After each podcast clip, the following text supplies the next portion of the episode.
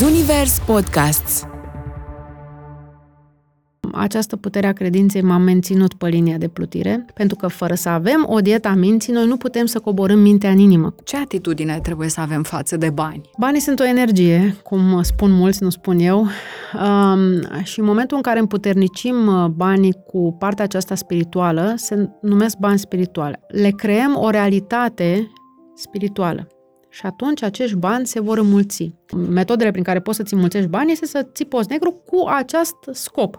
Să uh, îți dea Dumnezeu mai multe resurse ca să faci ceea ce îți dorești tu. Pe măsura evoluției, noi uh, avem o cu tot o altă percepție și asupra bogăției. Nu este suficient să ai acea uh, bogăție materială. Și ce ai făcut? Ai renunțat la milioanele de euro?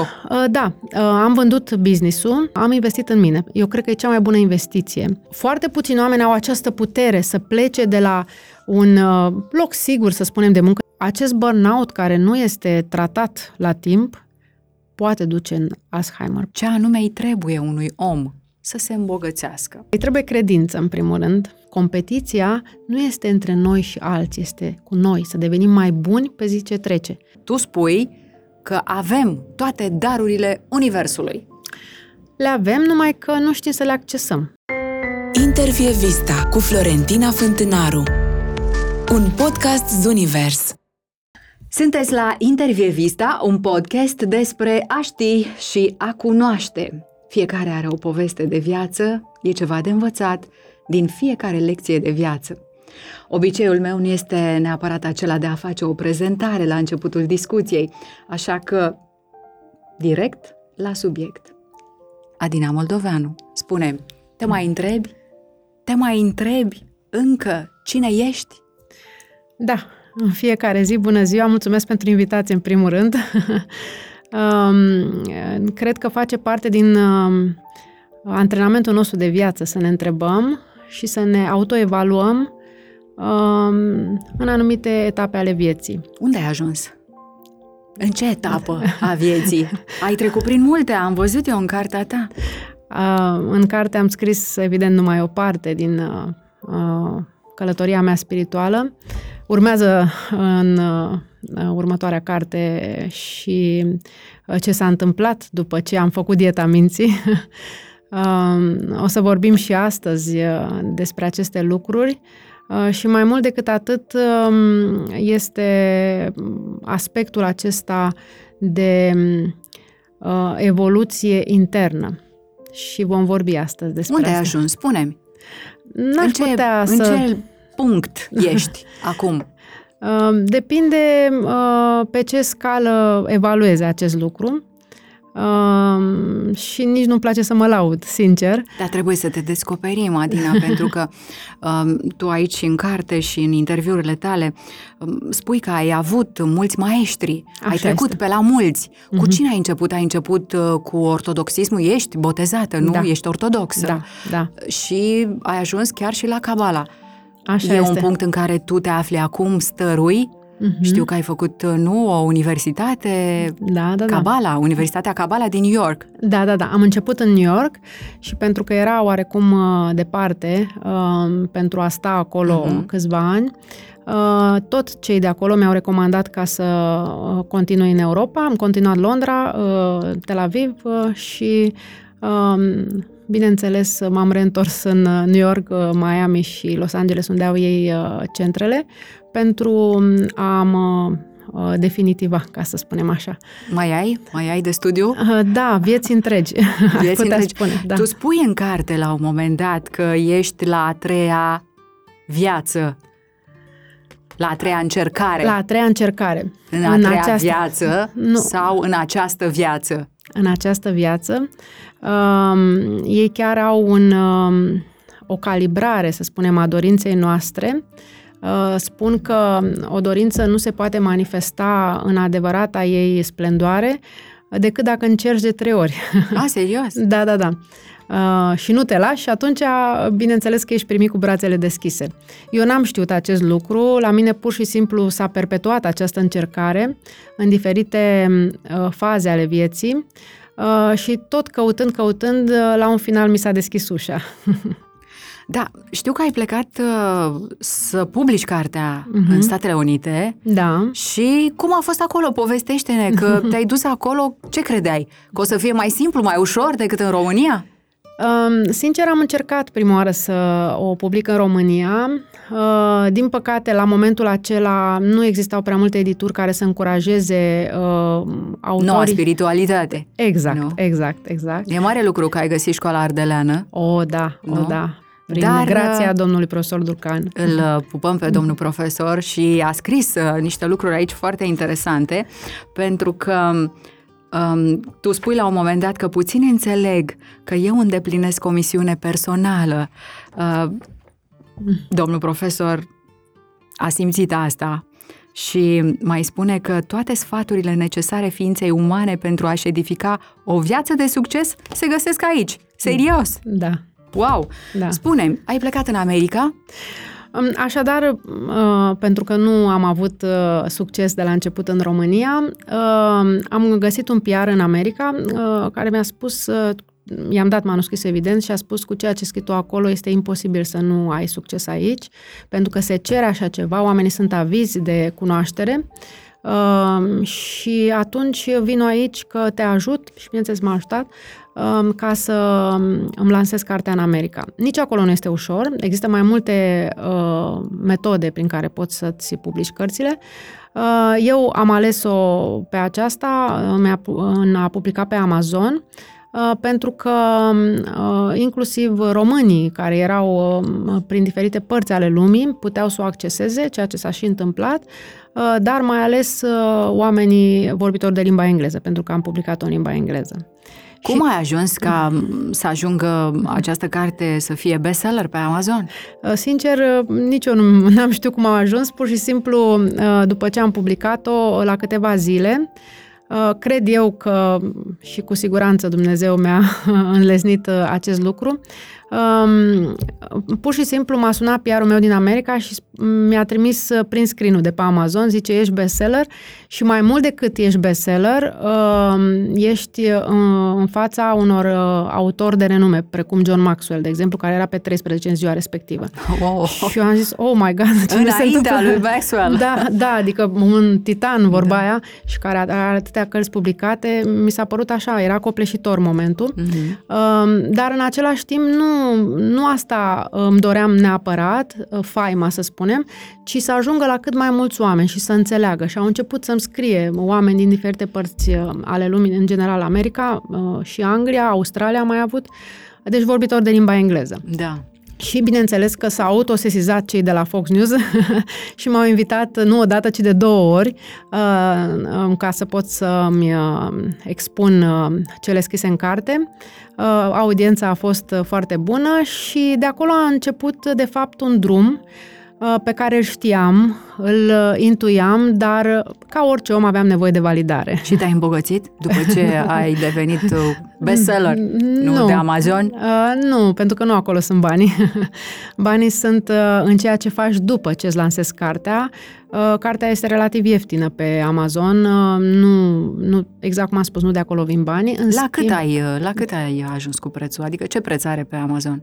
Um, câțiva dolari, adică nu, nu este... Și fiind în sistem self-publishing, uh, toți banii mi revin mie, dar bineînțeles că eu am investit la rândul meu în cursuri, pentru că exact asta m-a sfătuit și PR-ul din America, ceea ce am replicat după aceea în România, să dezvolt subiectul și să fac un curs prin care oamenii să înțeleagă, de fapt, cum să-și facă această dieta a minții pentru a obține uh, abundența în viața lor, din toate punctele de vedere. Pentru că abundența nu e așa, nu este numai materială, cum cred majoritatea. La asta ne gândim în principal. Da.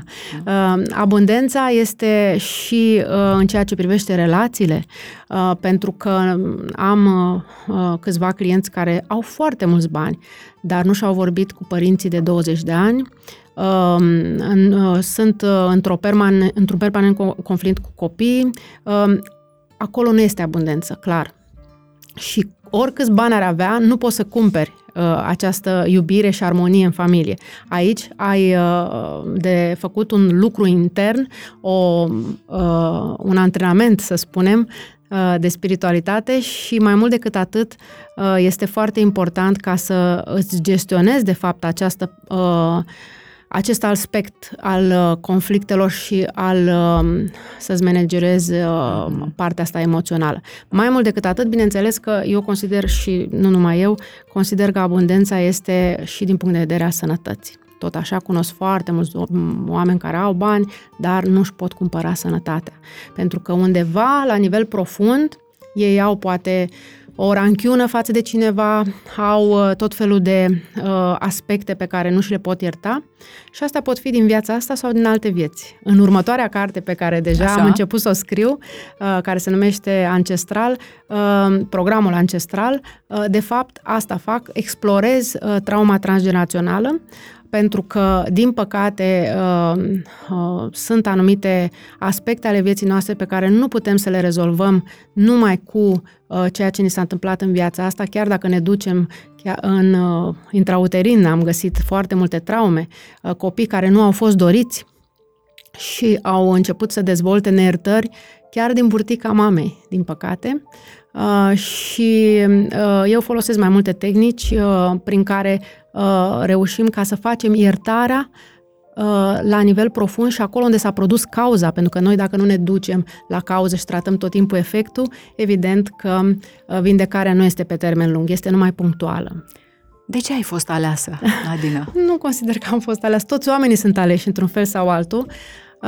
Cred că nu realizează toți oamenii că uh, sunt aleși de Dumnezeu ca să vină aici pe pământ, unde este o platformă școală, uh, cum spun eu, um, și... Da, de uh, ce faci tu lucrurile astea? Că nu le fac mulți oameni și nu se pricep mulți și mulți nici nu înțeleg. Tu aici spui că îi mulțumești lui Dumnezeu care mi-a dat șansa să-mi îndeplinesc misiunea personală. Nu toți avem șansa asta? Să ne îndeplinim misiunea personală? Ba da, uh, dar foarte puțin conștientizează. Și foarte puțini, um, cum să spun eu, stau pe această linie a misiunii personale. Mulți se abat de la ea.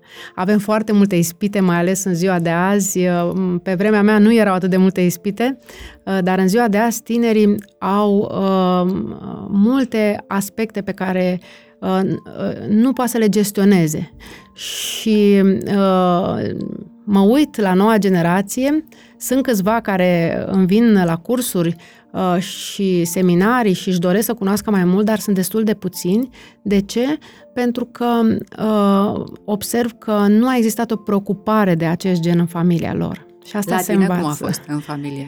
La mine, eu mă consider fericită și cred că de acolo uh, vine o recunoaștere a darurilor Așa. și harurilor.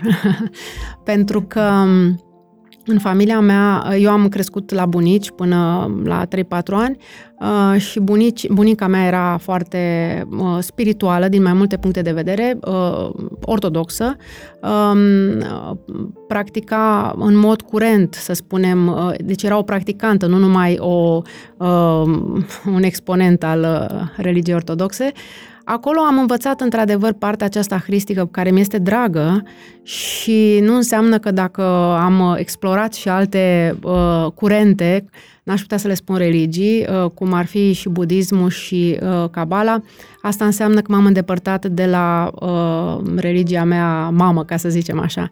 Uh, nu poți, părerea mea este că nu poți să, uh, să mergi în altă parte uh, până când tu nu ți-ai integrat în toate structurile tale învățăturile de acolo. Și este foarte greu de integrat, pentru că, din păcate, nu prea sunt oameni care să facă acum. Am văzut că au început câțiva preoți ca să facă mai mult decât ce fac în biserică și să explice oamenilor, să vină în podcasturi, să vină în, în partea media și să um, dăruiască mai multă cunoaștere decât poate o putem afla uh, în cadrul bisericii și asta este foarte bine. Pentru ce ai pătimit tu mai tare, Alina? Că nu ți-a fost ușor în drumul ăsta, nu? Au fost câteva aspecte în viață. Pentru că um, uh, pe măsura evoluției, noi uh, avem o cu tot o altă percepție și asupra bogăției, uh, abundenței, cum am spus mai devreme, și aici am pătimit, a fost unul dintre momentele mele critice, așa numita desprindere de material, ce am deschis-o și în cartea Dieta Minții, pentru că nu înțelegeam, exact cum am spus mai devreme, în momentul în care ai o afacere de milioane de euro, de ce nu poți fi fericit? Ai trecut prin asta? Da, da, da. Ai da. avut o afacere de da, milioane de da, euro? Da, da, da. Cu ce te ocupai atunci? Vindeam tot felul de mașini și unelte industriale. Uh, și am crescut o echipă de 30 de oameni care uh, vindeau în toată țara, eram reprezentanții unei companii din Germania uh, și cu toate astea eu nu mă simțeam împlinită. Deci am trecut și prin faza asta a vieții. A venit o criză de identitate uh, uh, în jurul zi, uh, vârstei de 40 de ani Uh, și mi-am dat seama că nu este suficient. exact cum am spus și mai devreme. Nu este suficient să ai acea uh, bogăție materială, aș putea spune că la nivelul ăla există o bogăție, un confort, să spunem, material. Bineînțeles că îți dorești tot timpul mai mult, niciodată nu e suficient, dar nu poți să spui că, Doamne ferește, mor de foame, adică nu, nu se da. pune problema. Și ce ai făcut? Ai renunțat la milioanele de euro? Uh, da, uh, am vândut business-ul uh, și... Și te-ai îmbogățit după business? Nu, nu, nu.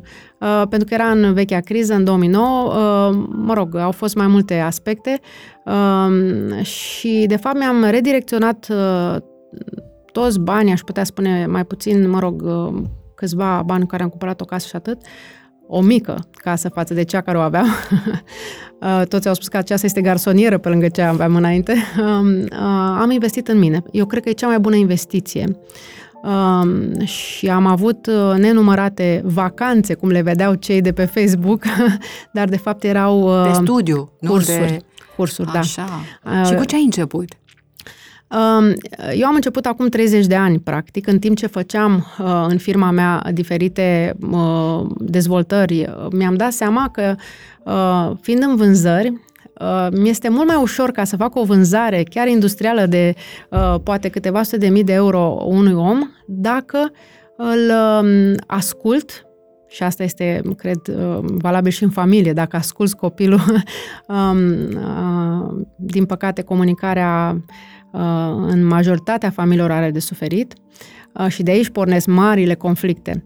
Um, uh, adică ceea ce vreau să spun este că în momentul în care eu ascultam clienții și le știam nevoile lor, nu atât în fabrica respectivă, cât nevoile personale, nevoile sufletului, emoție, pentru că întotdeauna un om dorește să cumpere ceva Um, are în spate o motivație uh, emoțională. Chiar se spune că de multe ori când ești în depresie te duci și faci shopping. Absolut. Chiar și când vrei să cumperi un utilaj greu? Da, deci da. tot, o, tot o nevoie emoțională e? Uh, este și o nevoie, bineînles, uh, obiectivă da. Um, acolo, pentru că îți trebuie respectivul utilaj ca să faci o producție mai mare și așa, dar de ce ai alege, să spunem, din cinci vânzători, unul care și așa eram eu în piață, eram cea mai scumpă din piață. De ce l-ai alege?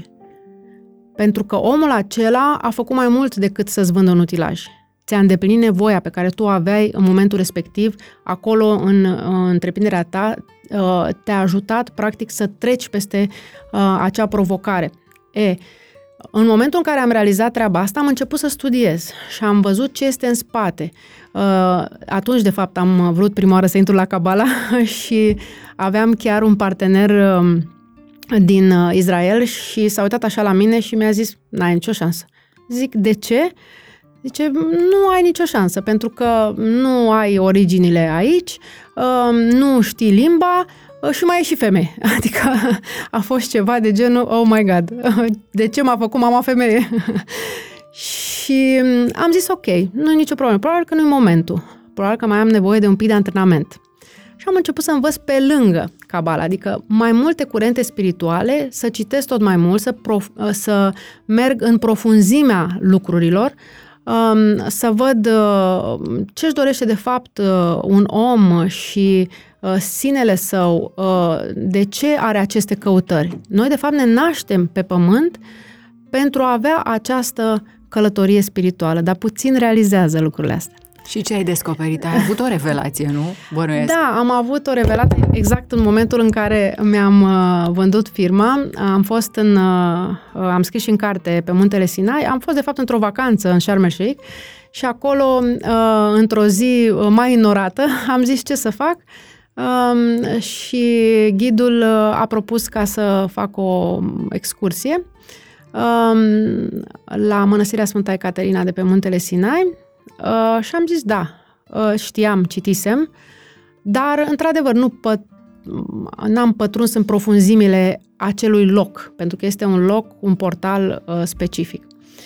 Și uh, m-am dus acolo și acolo s-a produs revelația de care vorbeam. Spuneai că e un portal specific. Ce se întâmplă mai exact acolo? Ce trăiri au cei care merg? Tu, tu prin ce ai trecut?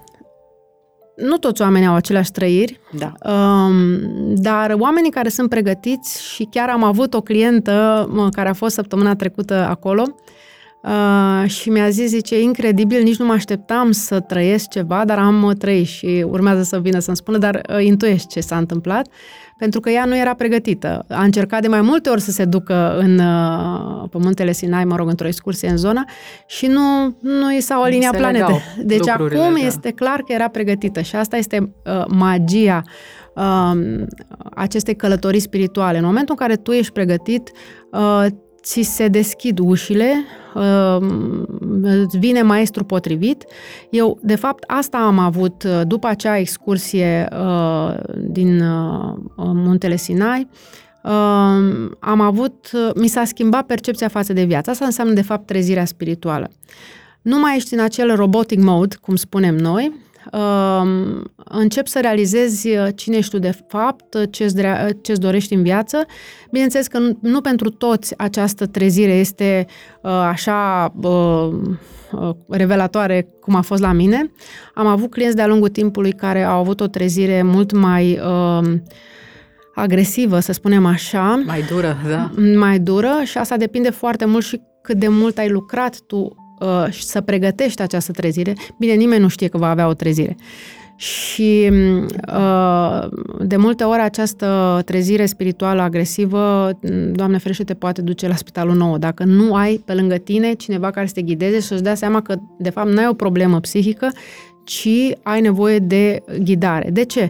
Pentru că se produce o uh, un, și o schimbare, de fapt, exact cum am spus, a percepției și tot ceea ce era bine până în ziua respectiv, aparent că era de fapt o iluzie, încep să percepi uh, cu totul altfel. Adică nu-ți mai convine serviciu în care ești, nu-ți mai convine familia, nu-ți mai convine bă, ce-ți spune soțul, nu-ți mai... De, pur și simplu totul se rupe, se uh, sfărâmă, de fapt, ăsta e cuvântul, se sfărâmă toată uh, acea realitate iluzorie, de fapt, în care trăiai. Și începi să vezi realitatea. Asta este, poate să fie bine, poate să fie rău, de fapt este.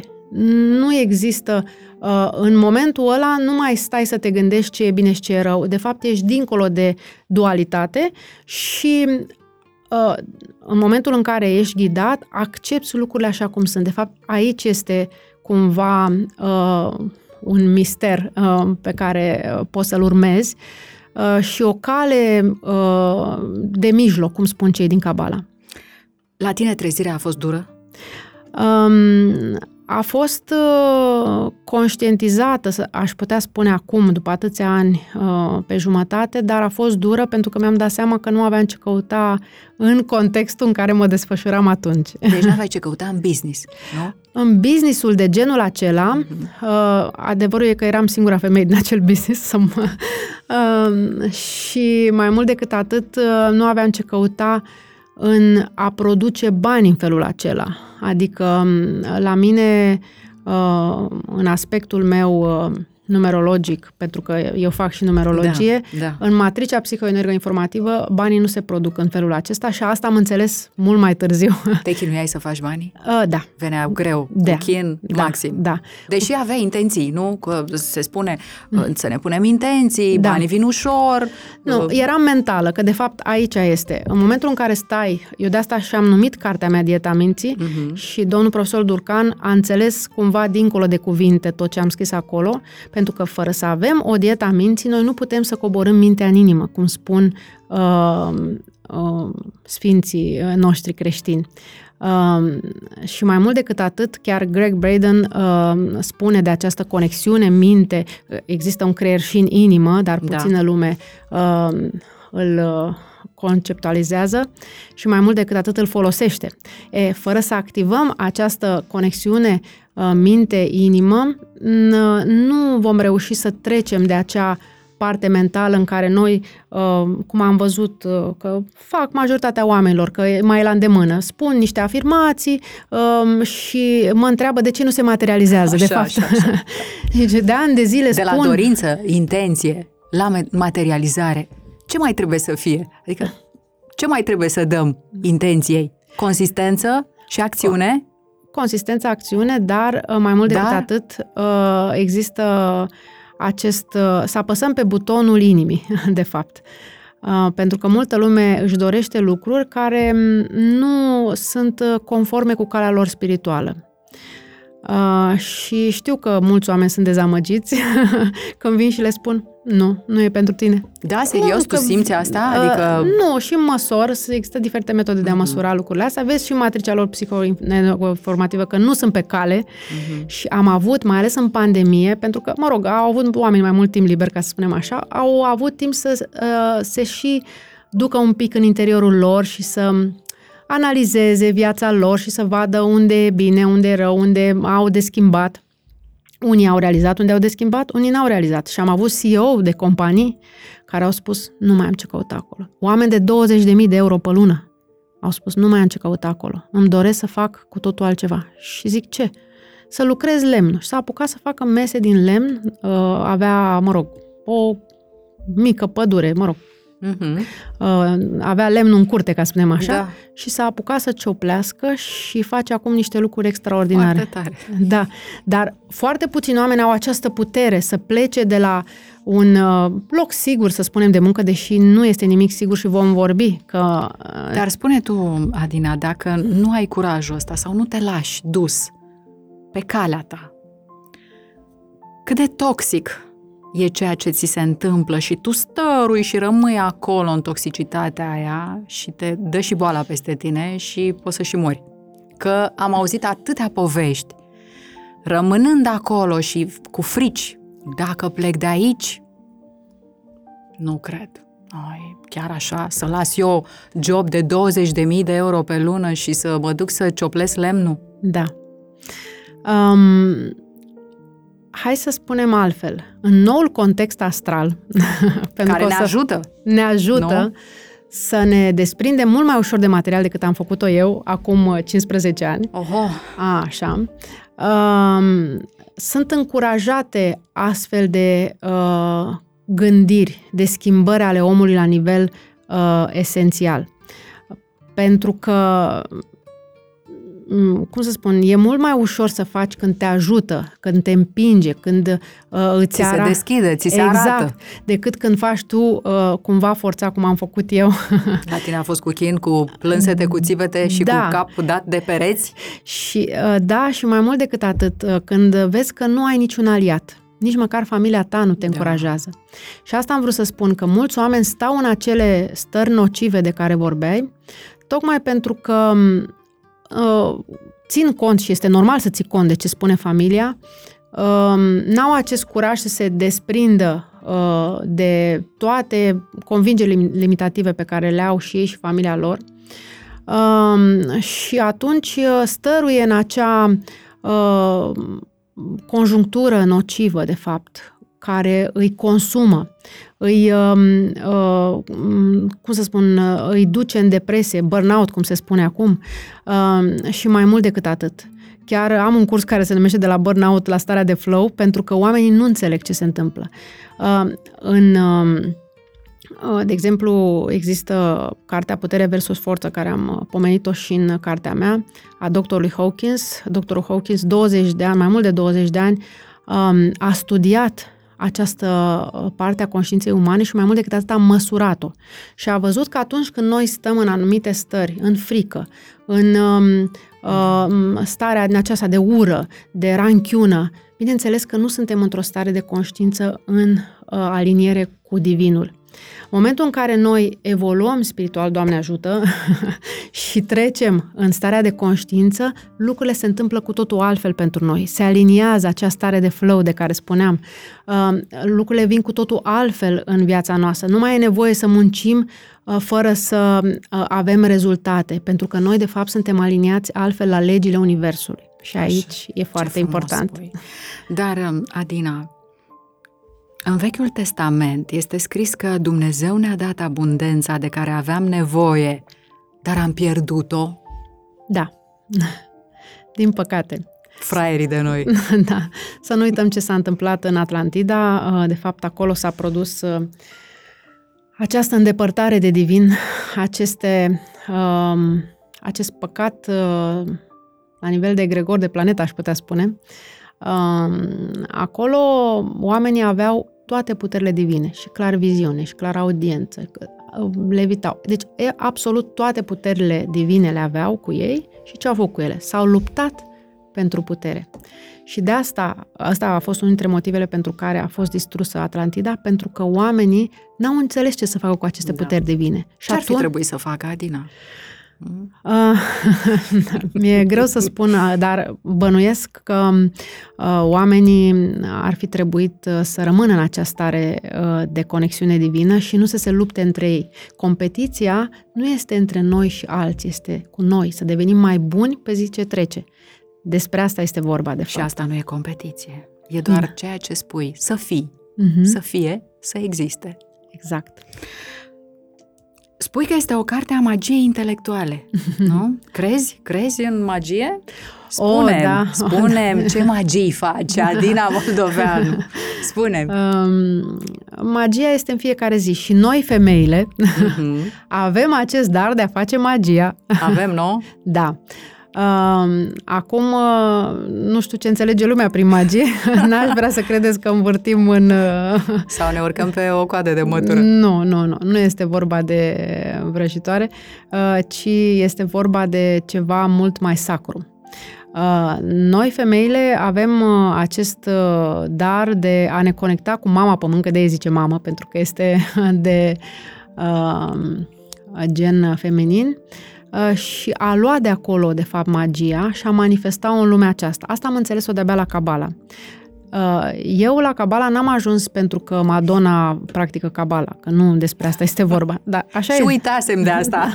nu, nu, nu. Chiar așa. i-am întâlnit profesorul cu care lucrează, a fost unul dintre profesorii mei de la New York um, și nu că s-a lăudat, dar l-a recunoscut cineva din public, deci era de vorba despre asta. Um, am ajuns acolo pentru că căutam niște răspunsuri, ceea ce n-au putut să-mi dea nici ortodoxia, nici budismul și asta era una dintre uh, lucrurile care mă interesau, era această magie feminină. Cum ne manifestăm noi? De ce ne-am îndepărtat, de fapt, de la acea magie? Și răspunsul? Răspunsul este că noi ne-am îndepărtat de la rolul nostru pe acest pământ. Rolul nostru Uh, și aici uh, este amuzant. Uh, am fost odată la uh, în preajma unei sărbători, um, uh, cabaliștii, mă rog, se roagă și am dorit să mă duc de la 8 dimineața să mă rog și eu împreună cu ei. Și erau numai bărbați acolo. Și m-a luat uh, soția unuia dintre profesorii mei deoparte și mi-a spus, tu n-ai ce căuta aici. Zic, de ce? Zice, pentru că femeile au această uh, acest dar divin de a fi mai aproape, prin intuiția lor, de divinitate și noi nu avem nevoie să ne rugăm cum se roagă bărbații. Și am zis, vai, dar eu vreau, nu ai de ce.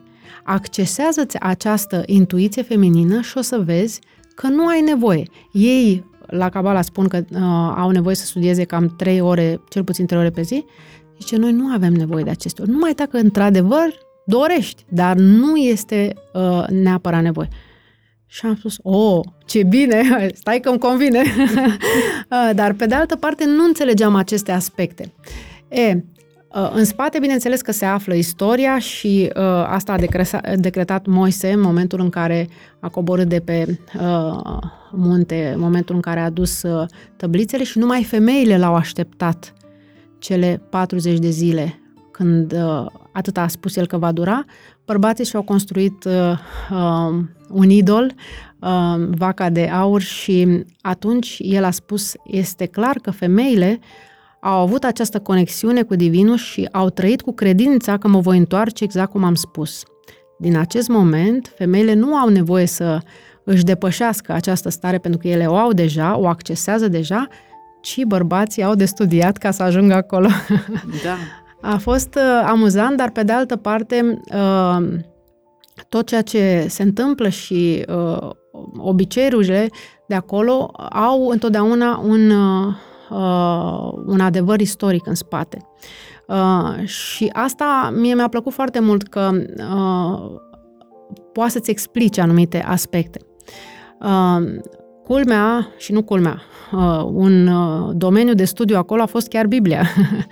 și pentru că ei spun că Biblia este uh, un document uh, cabalistic uh, și are foarte multe metafore și noi le-am uh, decodificat acolo Uh, și ce mi-a plăcut, ca să pot să-mi explic de fapt ce s-a întâmplat cu mine, este că ei, Sinaiu, consideră uh, practic transcederea ego-ului. Și de fapt, la nivel profund, asta s-a întâmplat și la mine în momentul în care am fost pe Sinai. Exact cum am spus, transcederea ego-ului care te ține ancorat în lumea aceasta materială și nu te lasă să te uh, să evoluezi, să te dezvolți, pentru că te ține legat aici. Mai spune-le totuși celor care se uită la noi, ce înseamnă această transcedere? Este o revelare a sinelui? Um, da, poate fi luată și în felul acesta o revelare a sinelui, dar uh, este de fapt uh, să-ți depășești propria condiție. Uh, noi avem așa o iluzie că, datorită mă rog, pattern sociale, uh-huh. avem nevoie să fim într-un anumit fel, să facem uh, anumite lucruri și chiar vorbeam la conferința de la Cabala la care am fost la Barcelona. La Barcelona. Uh, da, uh, exact asta spuneau ei. Acum, Universul și toată conjunctura și toată constelația cosmică ne invită să facem exact această transcedere din lumea materială. Uh, ei spuneau acolo un lucru foarte frumos și chiar așa și este, că valorile unui om uh, în uh, anii ce vor urma vor fi date nu de câți bani are în cont, ci cum și cât reușește să împărtășească cu ceilalți. Și mi-aduc aminte când l-am întâlnit în Las Vegas pe Richard Branson, uh, fondatorul faimosul Virgin. Virgin. Um, m-a mirat așa când l-am văzut cât de simplu este îmbrăcat și cât de modest la banii lui. Dar atâta l-am întrebat în pauză, după ce a avut, mă rog, expunerea, l-am întrebat ce este în sufletul dumneavoastră în momentul în care uh, concepeți un nou proiect, pentru că tot timpul el este în dezvoltare. Uh, și mi-a spus întotdeauna, mă gândesc la ceva mai mare decât propriul meu interes. De asta reușești. Asta este, de fapt, secretul abundenței și, exact cum spuneam, în noua constelație cosmică, Uh, asta se va încuraja. Astfel de gândire, astfel de oameni vor avea parte, de fapt, de abundență adevărată. Și aici, exact cum am spus, nu vorbim de banii din cont. Mi se pare extraordinar ce spui, mesajul ăsta de, pe care l-am întâlnit în ultima perioadă, așa, în anumite momente cheie, pot să spun. Există abundență, e pentru toată lumea, niciodată să nu ai sentimentul că iei de la gura cuiva și să fii vinovat pentru asta, dar dacă îți dorești, respectă și aliniază-te cu legile, cu principiile Universului, care sunt de bun simț pentru da. toată lumea. Da? da? Dar cât de mult uh, poate înțelege un om sărac că el are dreptul la abundență, la tine, la cursuri. Pot veni oameni săraci da, desigur, eu fac Și foarte... au schimbat ei, uh, au făcut saltul ăsta în conștiință. Au putut să-și schimbe condiția? Da, Uh, am avut, uh, chiar uh, am un caz celebru, aș putea să spun, uh, o clientă ajunsese într-un stadiu de boală foarte avansat, cu scleroză în plăci. Um, boală aparent uh, nevindecabilă. Da. Autoimună. Da, e, toate bolile astea autoimune, că tot vorbim de uh, boli autoimune, vin uh, dintr-o activitate mentală evident greșită, prin care uh, îți dorești, uh, de fapt, să nu mai trăiești și să iei toate uh, problemele uh, de pe pământ și să pleci cu ele și să nu mai fie aceste probleme. Uh, știind asta, bineînțeles că am lucrat cu ea, bine, nu mi-a trebuit mult, două ședințe, cred că trei maxim, prin care am descoperit acest autoprogram, dacă tot vorbim de autoimun, pe care și l-a făcut. Uh, era, de fapt, uh, o problemă de familie. Uh, părinții ei și toată familia era angrenată în 26 de procese. Wow. Și ea, la un moment dat, văzând că nu mai prideau, evident, nici cu banii pentru avocat și așa mai încolo, și ajunseseră, mă rog, într-o stare destul de avansată uh, de uh, probleme din acestea financiare. Um, la un moment dat, ea s-a exprimat, zice, mai bine aș muri decât să mai văd ce se întâmplă în familia mea. Și am zis, wow, aici am făcut clicul și am zis, aici tu ți-ai instalat acest program mental prin care ai dat start la autodistrugere autoimună, asta înseamnă boală da. autoimună, că te autodistrugi pe interior. Și a uitat la mine și nu vine să cred, că asta spun tot timpul. Deci, când mai vine tatăl meu să-mi arate uh, ce s-a mai întâmplat în proces și așa. În momentul în care noi am realizat acest lucru, bineînțeles că am putut să schimbăm uh, acest program, să-l uh, anulăm și să-l înlocuim cu un program benefic.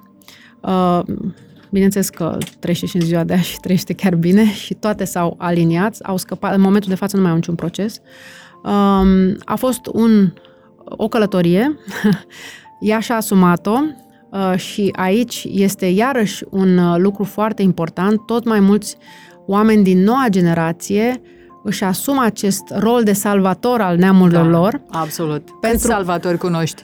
Spune, Bettina, ai fost și toți... tu? Da, da, da, da, da. Ai trecut? Am trecut, da. Uh, și aici este, este um, o limită foarte fină între a te transforma uh, și a fi acest salvator uh, și numai salvatorul neamului în viața asta, ceea ce nu consider că este neapărat bine, uh, și a-ți vedea de viața ta. Adică a stabili aceste limite de unde și până unde poți da. să ajungi neamul tău și restul să-ți manifesti potențialul tău divin în această viață. Pentru că poți să iei această salvare ca o ardere de karmă, ca să spunem așa, prin care tu ți-ai făcut misiunea față de neamul tău, dar atât de aici încolo începi și tu să-ți faci propria evoluție. Uh, și sunt mulți care cad în capcana asta, sunt salvatori la nesfârșit și își consumă energia aceea internă numai pentru neam.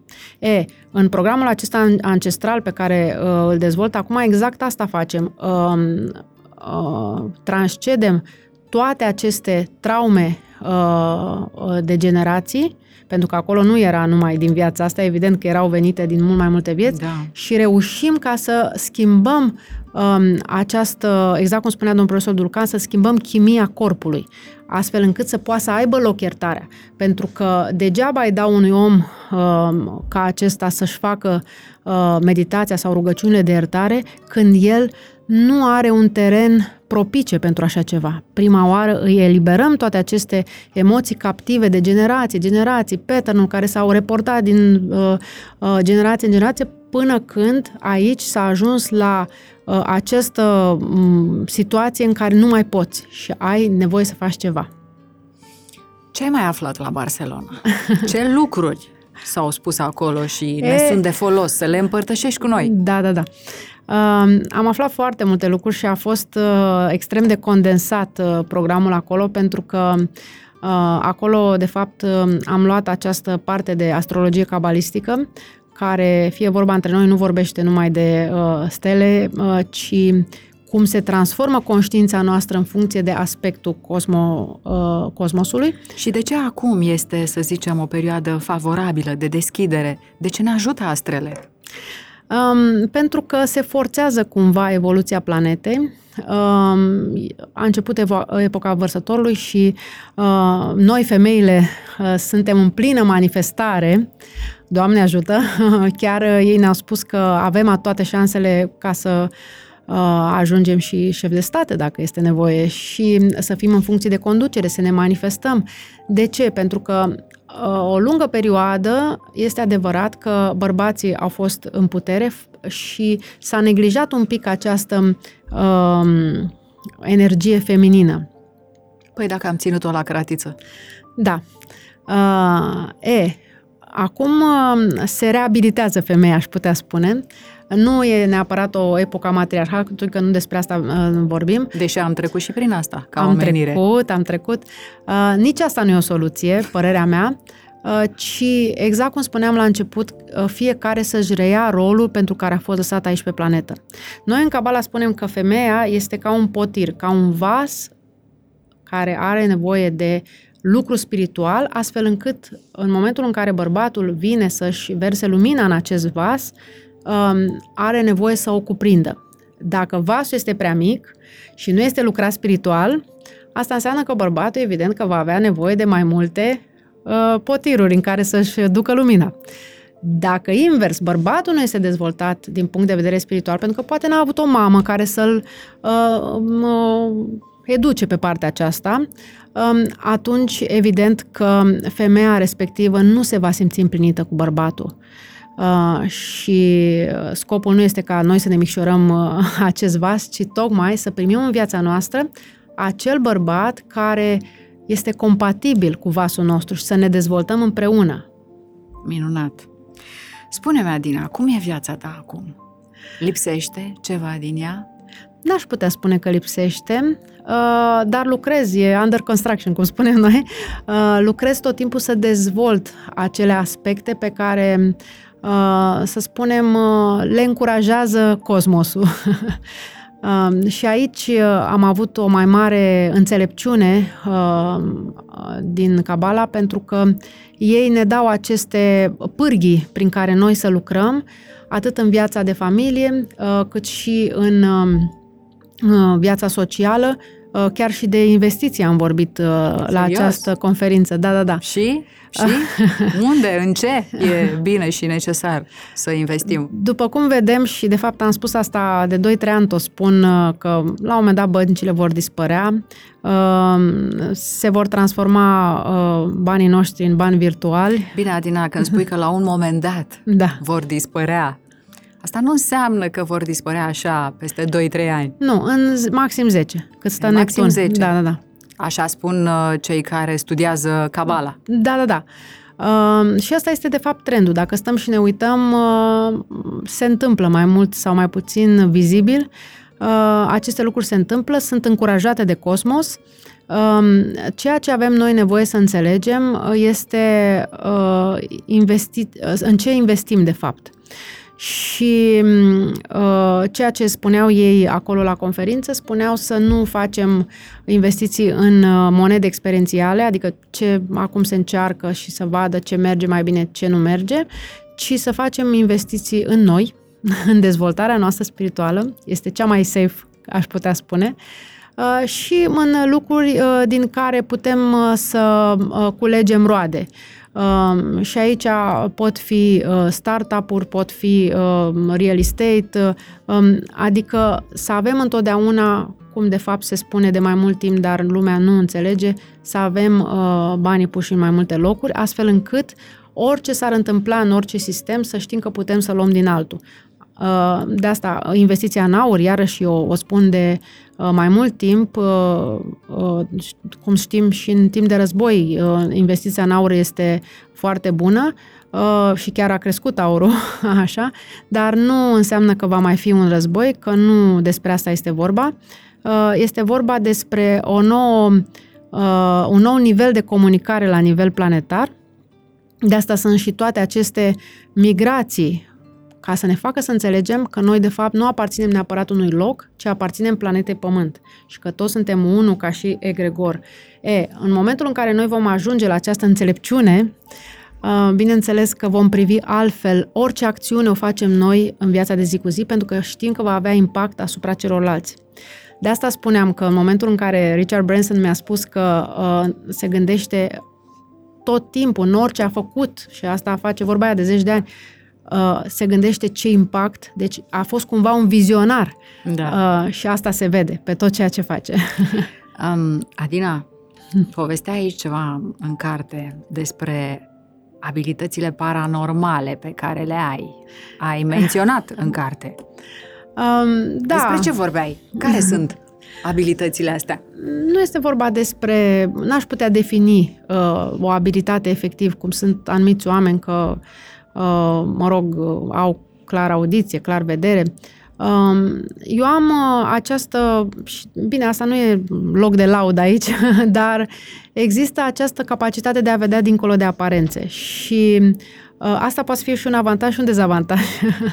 și asta a fost, de fapt, um, uh, în multe aspecte ale vieții mele, pentru că în momentul în care întâlnesc un om, fără să vreau, există această abilitate de a vedea dincolo de cum se arată el, așa uh, foarte shiny, văd de fapt uh, ce este. Uh, și exact cum spuneam, nu e neapărat un avantaj, dar bineînțeles că poate fi un avantaj din multe puncte de vedere. Nu te-ai păcălit niciodată? Ba da, evident că m-am păcălit, pentru că, și asta era de fapt lecția, uh, aveam nevoie să experimentez acea relație cu omul respectiv. Da. Dacă noi uh, vedem uh, și spunem nu, pe principiu asta da, asta nu, mm, noi ne privăm de fapt de această experiență și nu evoluăm prin acea experiență.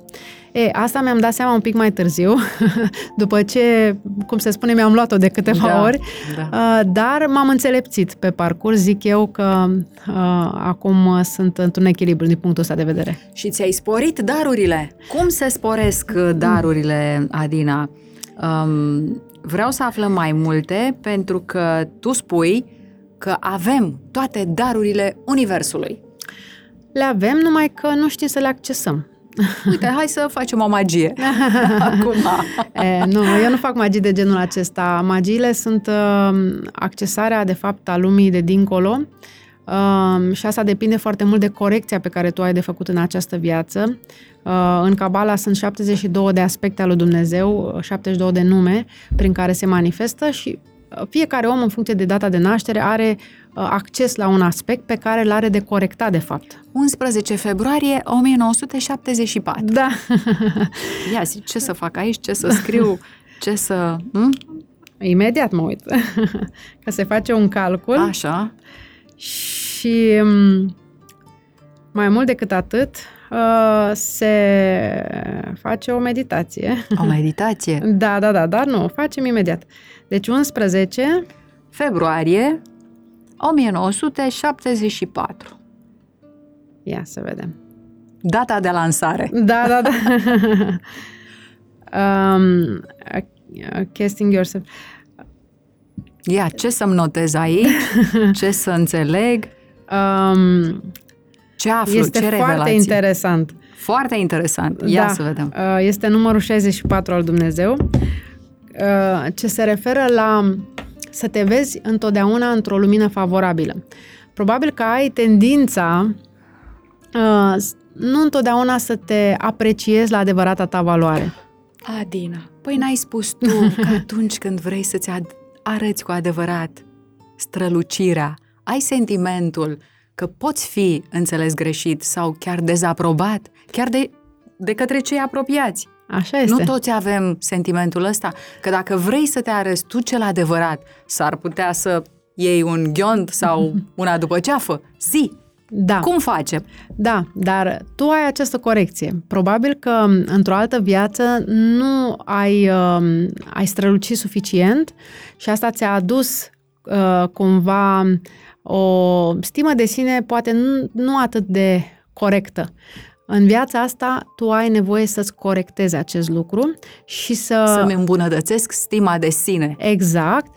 Și să te vezi într-o lumină favorabilă, indiferent ce s-ar întâmpla în viața ta, ă, asta înseamnă că ai această lumină divină în tine uh, și o ai de descoperit. Tu nu ești uh, probabil destul de conștientă de această lumină divină și iată că suntem aici printre atâtea lumini și totuși tu nu te vezi probabil suficient de bună de a Nu face. mă văd strălucind mai tare decât luminile astea, exact, nu? Exact, exact, exact.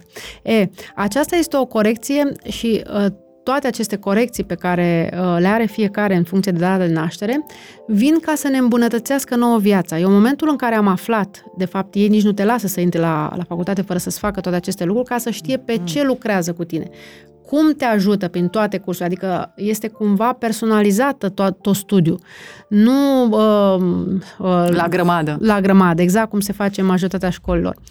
Pe mine asta m-a, m-a ajutat foarte mult, în primul rând, să mă înțeleg pe mine ca să pot să înțeleg și pe ceilalți. Corecția ta, corecția ta, care e? Ce ți s-a arătat? Eh, corecția mea este, uh, mă rog, imortalitate, zic ei, uh, adică acest aspect de a învinge îngerul morții. Ce înseamnă asta? Nu e așa literam, că nu sunt aici cu o sabie să înving îngerul morții, da. ci este Uh, asta e ca o spovedanie publică, ce fac aici? uh, este tocmai acea tendință a mea de a fi poate fatalistă uneori și de a învinge acest sentiment de uh, uh, fatalitate. De fatalitate, că totul poate să moară într-o clipă sau uh, se distruge. Un, se distruge sau uh, un om nu rezistă la anumite uh, sau îți dă cineva un mesaj, lasă-mă în pace și gata, s-a terminat relația sau ceva de genul acesta.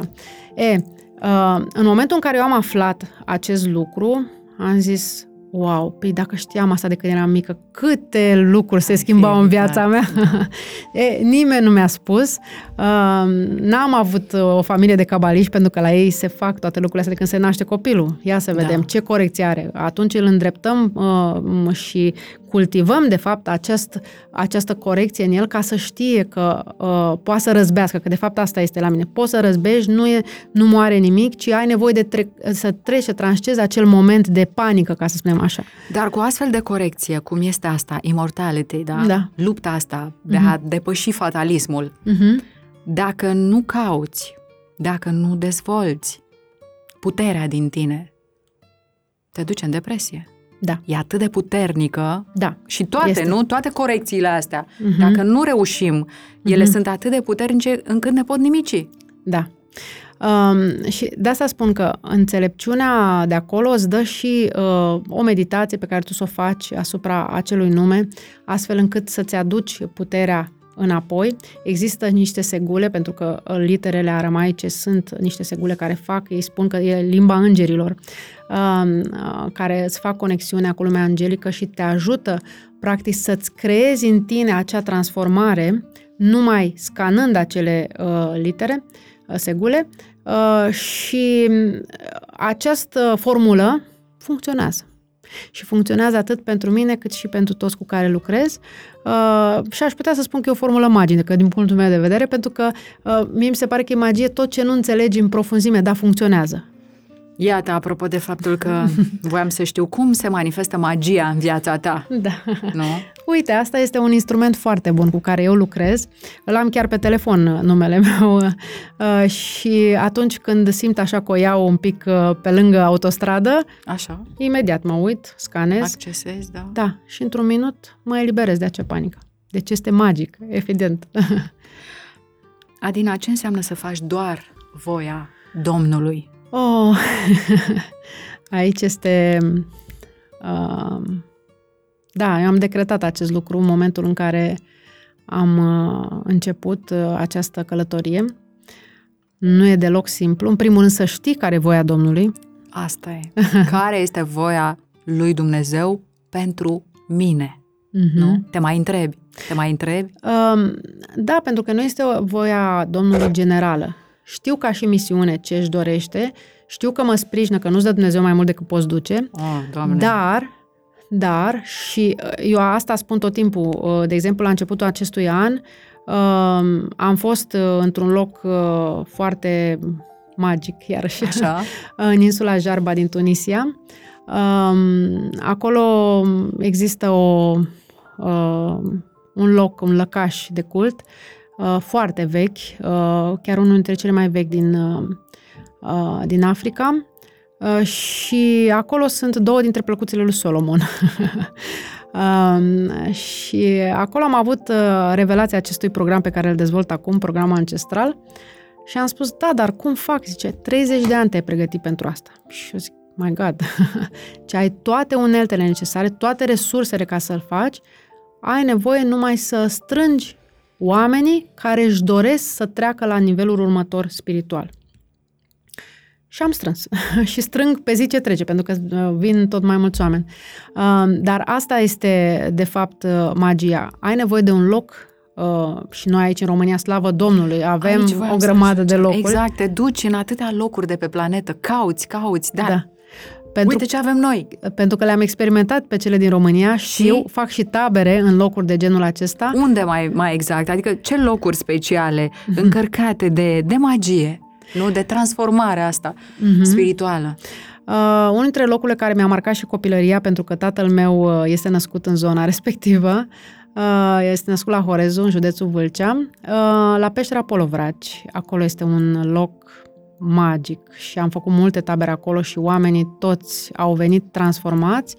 Uh, nu numai după ce am fost evident în peșteră și am uh, revelat învățăturile zamolsiene, uh, ci uh, după ce am lucrat pe ce aveau ei de lucrat în tabăra respectivă, că fiecare își propune ceva, um, am văzut transformarea. Deci un loc uh, de o încărcătură spirituală îți oferă transformarea mult mai rapid decât dacă ai sta, să spunem, acasă, în vârful patului și ai face tot nu știu ce meditație. nu e rău nici așa, dar este uh, mult mai uh, greu, să spunem. Spune-ne câte ceva despre aceste învățături. Uite, vezi cum trecem din... uh, Da, e minunată călătoria, nu?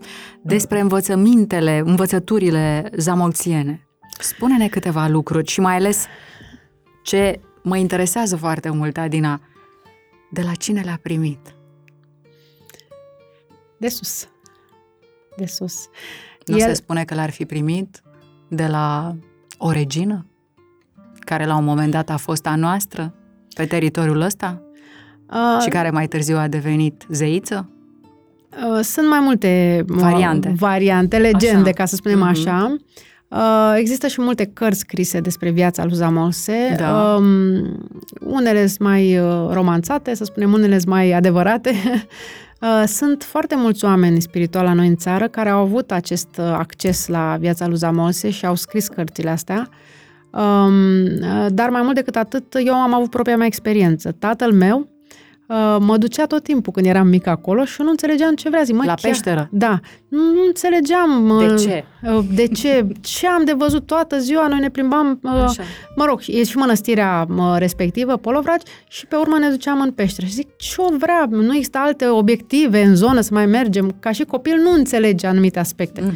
E, la un moment dat, în, uh, la șapte ani, am avut prima revelație și, bineînțeles, n-am știut cum să o iau, um, în care am avut un vis, uh, am văzut, de fapt, că există niște tunele subterane, pe vremea aia nu se vorbeau de lucrurile astea, um, habar n-aveam unde să caut și am zis, "Ei, a fost o nebunie a minții mele, cine știe.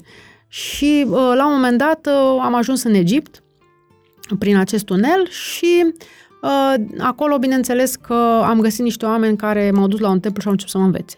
Ai ajuns în Egipt prin acest tunel, în Da. meditație vorbești. Da, Sau- nu, știu, nu știu, la vârsta aia nu știam că e meditație. Am înțeles. Deci a în fost momentele o viziune, acelea. aș putea spune, Aha. da, da, da. Um, și uh, am luat-o așa, pur și simplu, n-am știut. uh, Părinții mei, deși le-am povestit, uh, nu mi-au dat o interpretare. Um, și atunci am lăsat-o așa. În, mai târziu mi-am dat seama, de fapt, uh, că era, uh, bineînțeles, uh, un simbolism acolo. Um, și din uh, acea uh, peșteră a lui Zamolse, unde uh, s-au petrecut uh, vindecări, asta se știe deja, uh, Există chiar acolo o tăbliță pe care scrie portal. și oamenii zic să stăm aici să primim Uh, și zic, da, există posibilitatea ca în aceste portaluri să primiți darurile atât cât este îngăduit. Adică cât sunteți voi de pregătiți, Pregătiți ca da, să, primiți. primiți. Și noi, slavă Domnului, că avem în România, la Șinca Veche, alt portal. Uh, și acolo am făcut tabără. Deci sunt foarte multe portaluri în România și de asta am mulți oameni de afară care vin și spun, voi nu știți ce e în România asta. Păi Și dacă zic, păi nu avem atâta Timp, dar... preocupare, poate, pentru asta, poate că lipsurile și grijile materiale nu, nu ne dau răgazul, timpul. Da, da, da. E, tot mai multă lume, că asta am uh, vrut să spun, uh, începe să se îndrepte către partea asta Mhm. și să uh, fie recunoscător că s-au născut aici în România. Tu ești recunoscătoare, O, așa da. spui în carte. O, da, Da. mi-au propus să stau în atât de multe țări încât la un moment dat puteam să am trei vieți. Uh, De ce? De ce ești atât de recunoscătoare și te simți binecuvântată că te-ai născut aici? Um, nu pot să exprim în cuvinte. Este ceva în interior. Uh, de fiecare dată când mă întorc în România, pentru că într-adevăr călătoresc, îmi place să călătoresc, îmi place să iau din uh, înțelepciunea mai multor popoare, uh, dar mă întorc aici și aici simt că integrez, de fapt, tot ce am învățat. Uh-huh. Și asta s-a petrecut, dacă e să vorbim de viața lui Zamolse, și el a călătorit prin foarte multe locuri, și prin Egipt, și prin Grecia, și a trecut și în partea aceea de babilonieni. Deci a, a avut propria sa călătorie și totul s-a întors în România și a făcut școala de spiritualitate. Pitagora, după ce i-a fost elev, Zamolse s-a întors și a fost uh, ucenic. ucenic. Și asta mie mi se pare fascinant. Cine da, înțelege, da. de fapt, sensul acestor lucruri, își dă seama, de fapt, că Zamolse a fost o muzeu, cum spunem noi, deci s-a apropiat, s-a îndumnezeit, s-a apropiat atât de tare uh, de Dumnezeu încât a devenit una cu Dumnezeu. Și de asta el nici nu a ales să lupte împotriva romanilor în momentul în care i-au venit și s-a retras și l-a uh, lăsat uh, pe luptătorul nostru, um, pentru că a spus, nu este pentru mine, nu este voia Domnului să fac această, uh, această misiune, ci uh, voia mea este să, uh, voia Domnului este să stau uh, și să ajut uh, acest popor ca să se desăvârșească spiritual. Și asta face, de fapt, și în momentul ăsta. Uh, puțin înțelegem cât ne ajută și cât a rămas în aceste uh, să spunem, uh, arealuri în metafizic. Wow! Da. mă gândesc că um, poate ar fi bine, nu, dacă ne-am întâlnit odată să facem o ediție despre învățăturile lui Zamolse. Da.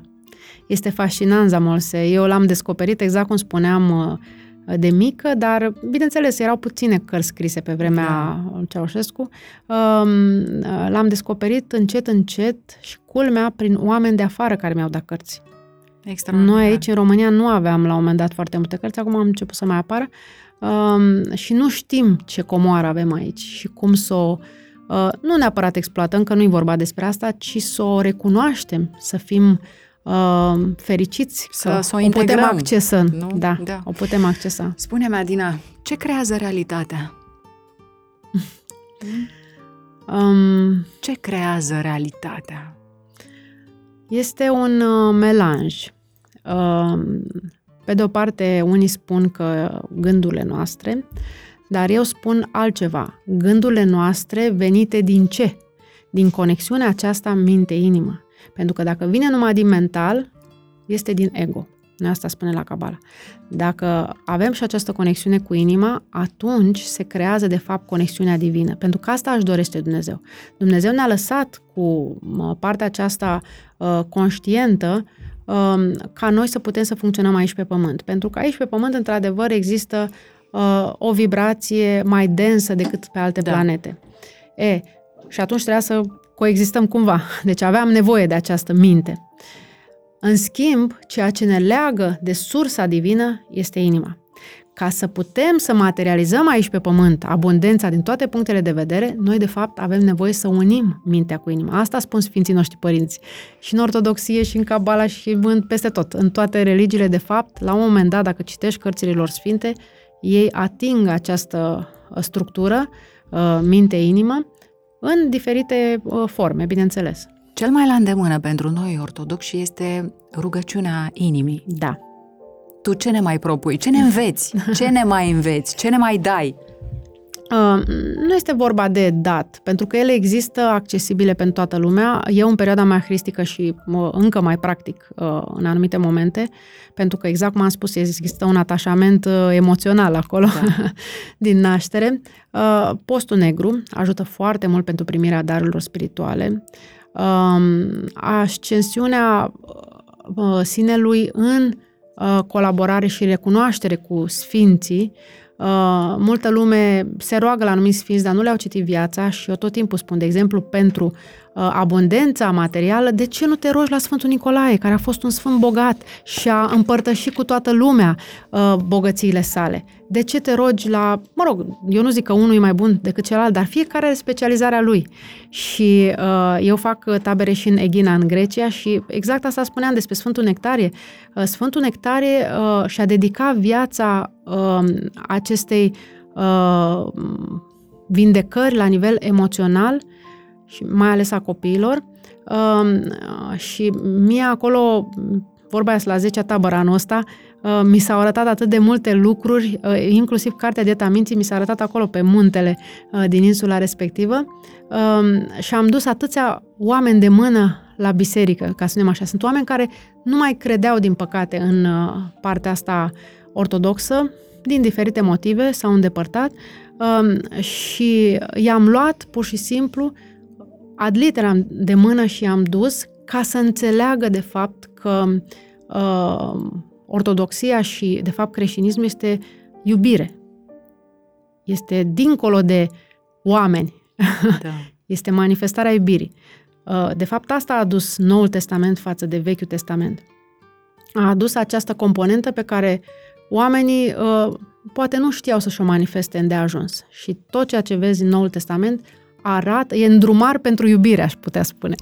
Ce frumos! Uite, au, sunt, au venit spre mine multe întrebări uh, și mm-hmm. le-am notat înainte de întâlnirea noastră, întrebări despre abundența asta despre care noi tot am povestit aici, despre bogăția pe care și-o doresc oamenii, nu? Și ce anume îi trebuie unui om să se îmbogățească. Dacă poți să detaliezi. uh, îi trebuie credință, în primul rând. Uh, îmbogățirea aceasta, pe termen scurt... Uh, să dea un tun, cum da. se întâmplă, se practică. Da. Uh, asta nu este evident spirituală, uh, nu este în conformitate cu legile Universului, nu este divină. Um, în Kabbalah noi spunem uh, long lasting fulfillment, adică împlinire pe termen lung. Um, asta este uh, de fapt ceea ce își doresc toți oamenii, dar nu realizează. Um, totul este momentul de față iluzoriu, hai să fac bania mhm. pentru, hai să am un obiectiv imediat și nu se gândesc să lucreze pe termen lung. Nu mai au acea uh, răbdare, cum aveau bunicii noștri uh, și ei spuneau cu cât durează mai mult și ai răbdare, se întâmplă mai bine lucrurile. Sau cu cât lucrezi mai mult la anumite aspecte ale vieții tale, ele sunt mai împlinite. De la o simplă relație, bunicii noștri se întâlneau uh, o perioadă până când ajungeau să se căsătorească, să-și construiască, de fapt, uh, un um, uh, templu interior. Uh, noi acum suntem pe repede înainte, pe fast food, cum le spun eu, uh, inclusiv din punct de vedere uh, spiritual. Uh, sunt oameni care vin la mine și îmi spun, dă-mi o formulă ca să pot să. Și mă uit așa, uh, fără să lucrezi tu, eu nu pot să apăs pe un buton. Vindecă... Uh, asta este un concept oarecum greșit. Uh, sunt oameni care spun că sunt vindecător, healer, mă rog, cum se spune afară. Eu n-aș putea spune așa ceva. Până omul nu dorește să uh, se vindece, tu nu poți să faci nimic. Nu poți lupta pentru viața nimănui. Nu exact. poți lupta în locul acelei persoane. Da. Și din păcate, și am mai spus și în, în alte întâlniri uh, televizate, um, au ales mulți oameni să plece în timpul pandemiei, uh, pentru că um, nu mai puteau să trăiască în felul acesta, în relațiile alea nocive de care vorbeam mai devreme. Da. Um, și li s-a părut calea cea mai ușoară. E, oamenii din păcate, asta doresc să acceseze, calea cea mai ușoară. Da. Până și boala, în momentul în care o ai, ți-e mult mai ușor să te duci să iei un medicament decât să stai să vezi, ia să vedem ce cauză spirituală are boala asta. Cât se gândesc la așa ceva? Așa este. Dar nici n-am fost învățați, trendul n-a fost ăsta, da. dar acum e bine că există deschiderea asta. Există. Um, Adina, ce atitudine trebuie să avem față de bani? Banii sunt o energie, cum spun mulți, nu spun eu, um, și în momentul în care împuternicim uh, banii cu partea aceasta spirituală, se numesc bani spirituale, adică facem um, mult mai mult decât efectiv uh, niște uh, hârtii sau uh, niște monede. Îi, uh, le creăm o realitate spirituală și atunci acești bani se vor înmulți. Una dintre uh, uh, joburile femei, adică tot vorbeam de femei și pentru că noi acum suntem uh, împinse de la spate să ieșim în, expansiune. în, fa- în expansiune continuă, Dar nu orice expansiune, expansiune spirituală. Uh, uh, unul din rolurile femei este să mulțească materia. Dacă stăm și ne gândim la bunicile noastre, cum stăteau ele și făceau pâine și mulțeau materia, da? Deci dintr-o... Creau. Exact, dintr-o mână de făină și apă, ele creau o pâine. Din da? câteva fire. Exact. Nu? Din câteva uh. fire făceau un covor. Mm, da, exact. Mai mult decât atât. Uh, ne, eu am trecut prin epoca aceea în care, mă rog, nu erau foarte multe de mâncat și mă uitam cu din orice făceau o da. mâncare acolo. Uh, dintr-un pui făceau trei feluri de mâncare. Uh, deci aveau această capacitate de a mulți materia și noi am uitat cumva, ne-am dus numai, numai spre partea de bani, fără să uităm, fără să ne gândim că în spate, de fapt, există mult mai mult. Bunicile noastre, în timp ce mestecau în mămăligă, ele spuneau ceva acolo. Eu chiar îmi doream să vorbesc cu ea în timp ce gătea, zice, lasă că acum gătesc. Dar ea spunea ceva în gândul ei. Mâncarea asta să mă le facă bine celor din familie, că la un moment dat am auzit-o cum vorbea. Um, și cei, toți cei care mănâncă se bucure, uh, să aibă succes în viață, sănătate, să... Uh, practic, mâncarea era uh, un medicament pentru suflet. Terapie. Exact. Da. Noi am uitat aceste lucruri. Venim repede, eventual luăm ceva de la fast food, încălzim la microunde și gata, am mâncat în seara aia. Nu mai era tot acea magie care se crea în jurul mesei. Toți ne așezam la masă, toți binecuvântam mâncarea. Toate lucrurile astea s-au uitat. Și atunci, evident că banii se fac altfel în ziua de azi față de cum se făceau acum câtva timp. Cum poți să afli că ai făcut uh, jurământ de sărăcie în altă viață. Da. Că mm, se discută despre da. asta, adică da, da, dacă da, n-ai da. bani da. în viața asta, e posibil să fii fost cumva într-o legătură de genul ăsta. Da, jurămintele uh, și de casitate, că sunt și doamne care nu-și găsesc, și domni care nu-și găsesc partenerul de viață, dar și de bani, se fac uh, în general în preoție um, și acestea uh, trenează șapte generații, dacă nu le dezlegi. E, uh, astea se pot afla prin mai multe metode, poți să și măsori adiestezic, poți să și măsori uh, kinestologic sau uh, poți să faci regresie. Eu le fac pe toate. Pentru că sunt oameni care nu sunt predispuși la regresie, nu doresc să facă treaba asta uh, și vin și mă întreabă de ce nu mi se întâmplă mm-hmm. asta, asta. Uite, fac bani, trec prin mâna mea, dar nu-mi rămâne nimic. Deci sunt foarte mulți oameni la... Și ce, ce statistici ai? uh, în ce sens? În sensul ăsta că ei au venit și tu le-ai făcut aceste um, terapii, da. terapii uh-huh. și ce-au, ce-au arătat, ce-au revelat? Că ei au fost, uh, au făcut aceste jurăminte de casitate în diferite formate în alte vieți și nu au fost dezlegate de nimeni până acum. Despre da. asta este vorba. Sau nu au trecut încă șapte generații ca să se autodezlege, ca să spunem așa. Și asta se anihilează. Deci este un program, orice jurământ este un program care se anihilează. Deci nu e așa ceva, dar dacă nu-ți dai seama, te zbați o viață întreagă o viață și întreagă. nu înțelegi ce ți se întâmplă, da. unde greșești, că am oameni care chiar câștigă bani. Adică un 5.000 de euro pe lună, cum este un client uh, pe care l-am, nu pot spune că e puțin. Da. Dar nu-i rămâne niciun leu. Și nu înțelege. Și uh, a venit zile trecute, am făcut o regresie. Sunt oameni care nu doresc să facă regresie, să intre în alte vieți, zice, nu, nu mă prins pe mine cu chestia asta. Da. Asta a fost, unul de fapt, niște motivele pentru care eu am studiat atât de multe sisteme. De ce? Pentru că îmi vin la mine oameni care, de exemplu, n-au nicio treabă cu biserica. Da? Ok. Deci nu-i pot lua pe partea da, hristică. Da, da, clar. Nu, mm. pentru că unul dintre uh, metodele prin care poți să-ți mulțești bani este să ții post negru cu acest scop. Să uh, îți dea Dumnezeu mai multe resurse ca să faci ceea ce îți dorești tu. Și e foarte important și scopul pentru care dorești bani, exact cum am spus și în carte. Uh, nu dorești da. să ai bani ca să ai bani în cutii de pantofi, cum mai aveam eu un client. Își punea în cutii de pantofi, da. Zic să-ți mai dau și eu câteva cutii, că mai am și eu pe aici. Și ce făcea cu ei? Îi ținea acolo, se uita din când în când la ei? Uh, exact, uh, că cu pantofii te mai încalzi, dar da, cu banii te uiți doar la ei în cutii și... Uh, nu, se simțea el safe așa. În confort. Da, în confort că are acolo în debaraua respectivă... Banca. Trec, banca, da și că nimeni Cash-ul. nu poate să... Da, da sunt oameni Teribil. care sunt de genul acesta, dar asta am spus, că exact asta ne-a spus la da. conferința da. la Cabala, lucrurile astea deja sunt expirate, ca să spunem așa. Uh-huh. Lumea se îndreaptă către cu totul alt nivel de conștiință. E, uh, deci dacă nu poți să îndrezi pe partea cristică, ce faci? nu a meditat în viața lui, nu poți să-l iei cu meditație. Corect. Nu a, uh, că există meditația abundenței, o am pe canalul meu de YouTube, deci nu, nu despre... Deci nu poți să-l iei pe parte și atunci ai nevoie să-l iei pe parte mentală. Ai nevoie să anihilezi programul pe care el uh, are un pattern poate de neam și uh, culmea este că în momentul în care îl întreb începe și spune, a, păi nici tata nu știu ce. Și bă, bunicul meu uh, i-au fost luate toate, mă rog, de comuniști toate uh, casele Bunurile, și așa și nu da, știu ce. Da, da. Deci există clar un pattern reportat din generație în generație și uh, numai el s-a autosezizat. Până acum nimeni nu s-a autosezizat, ca să zic așa. Numai el s-a chinuit cel mai mult și a zis, Exact. ia, exact. s-a prins beculețul. Da, da, da. Uh, asta spun că sunt oameni de diferite categorii. De asta mi-am dorit să învăț pentru fiecare categorie de oameni ca să nu le spun, bă, eu nu pot să te ajut, lasă-mă în pace. Nu poți să spui că neapărat o metodă, o terapie este cea mai bună. Nu, nu toate dau rezultate.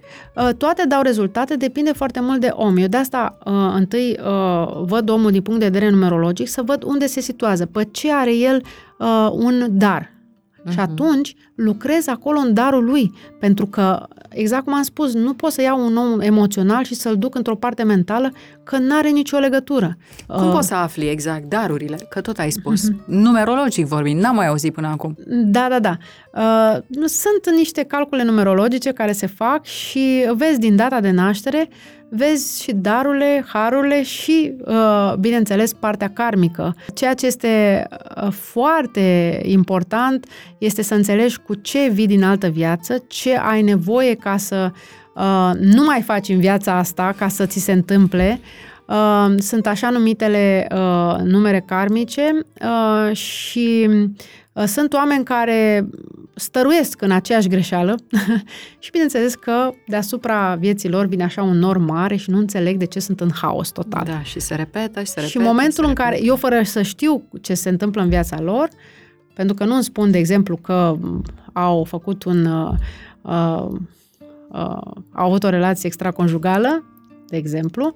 Asta Un este, amant lâc. Da, așa. Așa. Um, sunt oameni care... Și tu îți dai seama, adică tu vezi asta. Păi nu văd, se calculează, e foarte Asta simplu. zic, se da. vede din calcule. Da, se vede din calcule, zic, uite, tu nu ai de făcut acest lucru. Dacă l-ai făcut în viața asta, viața ta e haos. Ce de unde știi că am făcut? Zic, păi nu știu, scrie în stele, ca să zic ceva, scrie în numere. Și este foarte clar, uh, uh, pe principiu, așa da, așa nu. Nu fă așa ceva. Pentru ca viața ta să nu devină haos. Sunt lucruri foarte uh, specifice în numerologie și dacă nu înțelegi aceste aspecte, bineînțeles că așa umbli pe nisipul mișcătoare și nu, ci- uh, nu știi ce ți se întâmplă toată viața. Scrie aici în carte despre zeciuială. Mhm. Care e faza cu zeciuiala asta? Este o metodă de a atrage abundența, că tot vorbeam. Exact, păi de asta te și întreb. Da.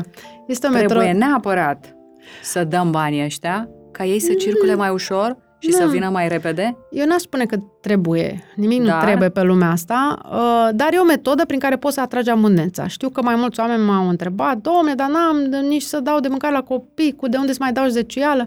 Așa? Și uh, eu le spun așa, pentru că am exemple nenumărate la cabinet. Zic, dacă tu în momentul în care ai 100 de lei nu dai 10 lei, nu o să dai nici când ai, o să ai 100 de mii de euro. Zeciuială. Clar nu o să dea. Mai ales atunci. Exact. Și am văzut astfel de oameni, am spus, ei, Nu? acum e chiar culmea, Păi, cum să acum dau de ce să atâția mai dau bani? acum, că am 10.000 atâția- de euro, Păi adică nu. nu, nu, pă, cum să dau așa degeaba 10.000 de euro? Adică omul a uitat de unde a plecat. E, și asta este, de fapt, conștiința. În momentul în care omul își antrenează aceasta și își cultivă această conștiință în a da și cabaliștii spun exact lucrul acesta, că Dumnezeu întotdeauna ne dă mai mult decât ne este necesar, numai că noi, în uh, dorința asta de a acapara, de a fi, de a avea de toate, noi nu realizăm uh, că avem, de fapt, această, acest 10% în plus uh, în a avem da. în plus. Da, și este o alegere. Mhm. În momentul în care tu ai 100 de lei, Doamne ferește să ai numai atâta, așa, și dai 10 lei, în momentul în care ai 1000 de lei și dai uh, 100 de lei și tot așa mai mult, așa se mulțesc banii. Asta este un job, exact cum am spus și în cartea mea, zeciuiala. Dacă îți dorești să înmulțești banii, aici se mai fac alte acțiuni. Și aici se numesc acțiunile de caritate. E, uh, caritatea nu înseamnă numai bani. Asta nu înțelege lumea. Înseamnă Da. și timp, pentru că, fiind un om foarte ocupat, vin la mine oameni și spun, n-am timp eu de așa ceva să fac. Zic, dar dacă în timpul ăsta care nu l-ai tu, ți-ai acordat, de exemplu, o oră în zi, care să o împarți cu copilul tău, nu cu cineva de păstată, cu copilul tău. Crezi că uh, v-ați îmbunătățit comunicarea? Și așa a fost, uh, deci nu s-a gândit la acest aspect. Zic, timpul este tot o metodă de caritate. Dacă un om care se află în nevoie vine și îți spune, te rog frumos să mă ajuți mâine să mut lucrurile, că uite, m-a evacuat din apartament, de exemplu, uh-huh. și tu spui, n-am timp de așa ceva, lasă-mă în pace. Îți trimit șoferul. Nu este vorba despre a avea posibilitatea să-i trimiți pe cineva, ci de a face tu E, mult mai multe o să-ți vină și vei avea timp de mult mai multe dacă tu vei dărui. Eu, de exemplu, ceea ce fac uh, în mod, uh, să spunem, curent, ofer cărți. De ce? Pentru că și eu îmi doresc să citesc foarte multe cărți, să am acces la cunoaștere și atunci uh, ofer tot timpul cărți și nu numai cărțile mele, și cărți așa, de ziua unui om, prima opțiune este să-i cumpăr o carte. Pe urmă, poate îi mai cumpăr și altceva. Dar um, acest model Mie mi-a adus foarte multe cărți, ca să zic așa, da. Uh, foarte multă înțelepciune, foarte mult acces la cunoaștere, pentru că am dăruit, de fapt, și eu la rândul meu cunoaștere. Intenția mea n-a fost neapărat asta, dar, cum spun eu, Dumnezeu nu rămâne niciodată dator. Întotdeauna când tu faci primul pas, el vine să compenseze. Este, există această lege a Universului, legea compensației. Dar ceea ce este cel mai important este să pornească primul pas să-l faci tu. Da. Da. Pentru că vorba românului Dumnezeu nu, nu spune, dă, da, da, nu spune nu bagă în traistă. Nu? Exact. Adina, Universul poate să-ți scoată în cale spiritul optim pentru ascensiunea ta spirituală. Te-ai rugat pentru asta? Mm? Da. După ce m-am trezit spiritual și Așa. mi-am dat seama că nu aveam lângă mine acest spirit, dar a fost uh, o binecuvântare că l-am avut pentru alte aspecte ale vieții mele. Um, am cerut treaba asta, nici nu știam că există mod, modalitatea, mod, modalitatea asta, asta de a te exprima uh-huh. și a venit. Și nu numai că a venit, dar um, m-a ajutat practic să mă desprind de vechi, pentru că asta este o situație care se confruntă multă lume. Uh, stăruie în, uh, în trecut, uită să trăiască prezentul și se gândește la, la viitor, este așa numitul sindrom al impostorului. Tot timpul noi dorim să fim mai buni, mai buni uh, pentru ce va fi, uh, nu ne desprinde de trecut, uităm să trăim prezentul și în uh, această agresivitate față de noi înșine, agresivitate emoțională, bineînțeles că uh, uh, intrăm în uh, burnout, în anxietăți, în depresii uh, și ne, ne autoevaluăm uh, tot timpul că nu suntem în stare. Da. Uh, și această stare de conștiință nu ne duce uh, la ceva mai bun. Și atunci am spus, ok, uh, poate mie mi este greu să mă desprind de trecut, pentru că a fost destul de, uh, cum să spun, uh, m-a impactat foarte mult în Te-a viața. zdruncinat. M-a zdruncinat pe românește, da, așa e că nu găseam cuvintele. Uh, și aveam nevoie de un pansament, aș putea spune, dar un pansament spiritual. Uh, din tot ceea ce studiam în momentul, de fa- în momentul acela, îmi dădeam seama că uh, numai acest aspect ar putea să mă devieze un pic de la uh, o anumită stare de suferință pe care am uh, uh-huh. uh, experimentat-o. Și s-a întâmplat. Da, suferința asta pe care ai experimentat-o, uh-huh. până în ce punct te-a dus? Într-un punct foarte jos, în care uh, eram singură, exact cum am spus. Nu mai aveam nici familia de partea mea, uh, nici prieteni, toți se duseseră, mă rog, uh, cu... Care încotro. Da, așa. Și am avut atunci uh, un lama tibetan, lama Tampai, care mi-a spus un lucru foarte interesant. Uh, în primul rând, uh, m-am dus la el uh, în ideea să-i donez niște bani uh, pentru că arsese o mănăstire din Tibet și tocmai luasem banii pe firmă și chiar uh, îmi permiteam ca să fac un act de caritate de o mai mare învergură și nu a vrut să primească banii. Uh, mi-a zis, nu pot să primesc banii, apropo de bani, uh, decât dacă cunosc persoana care îi dă. Pentru că o asemenea sumă uh, nu este disponibilă pentru oricine. Doresc să văd cu ce sunt încărcați acești bani. Cât voiai să-i dai? E, nu contează, o sumă. Nu spun uh, lucrurile astea, sunt niște lucruri tainice. Deci, Fiecare... omul a fost prevăzător și a, vrut că, a zis că vrea să te cunoască. Da. Um, a vrut să vadă de ce categorie sunt banii, pentru că omul își pune amprenta asupra banilor Da, săi, da. evident. De asta e foarte important de la cine îi bani, cui îi dai bani, cu ce gând îi dai bani um, și un ajutor uh, asupra cuiva este foarte important ce energie atașezi acelor bani, pentru că se mulțească la omul respectiv sau um, evident să o faci din obligație, să spunem așa. E, și în momentul în care m-am dus să mă întâlnesc, el venea în România, uh, avea așa o frecvență la care venea. Uh, eu inițial n-am înțeles de ce nu vrea să ia bani, adică ce e așa de complicat Da, să ia da, niște da, bani. E, dar m-a învățat foarte multe această experiență pentru că el mi-a spus uh, că am inima prea deschisă uh, și uh, de aceea uh, înțeleg toate problemele oamenilor uh, care îmi vin la cabinet și că ar fi bine ca să-mi stabilez niște limite și să nu mai preiau, de fapt, toate uh, problemele oamenilor, că asta făceam atunci. Uh, mai mult decât atât m-a inițiat în roata medicinii, ca să pot să fac vindecări la un nivel mult mai profund.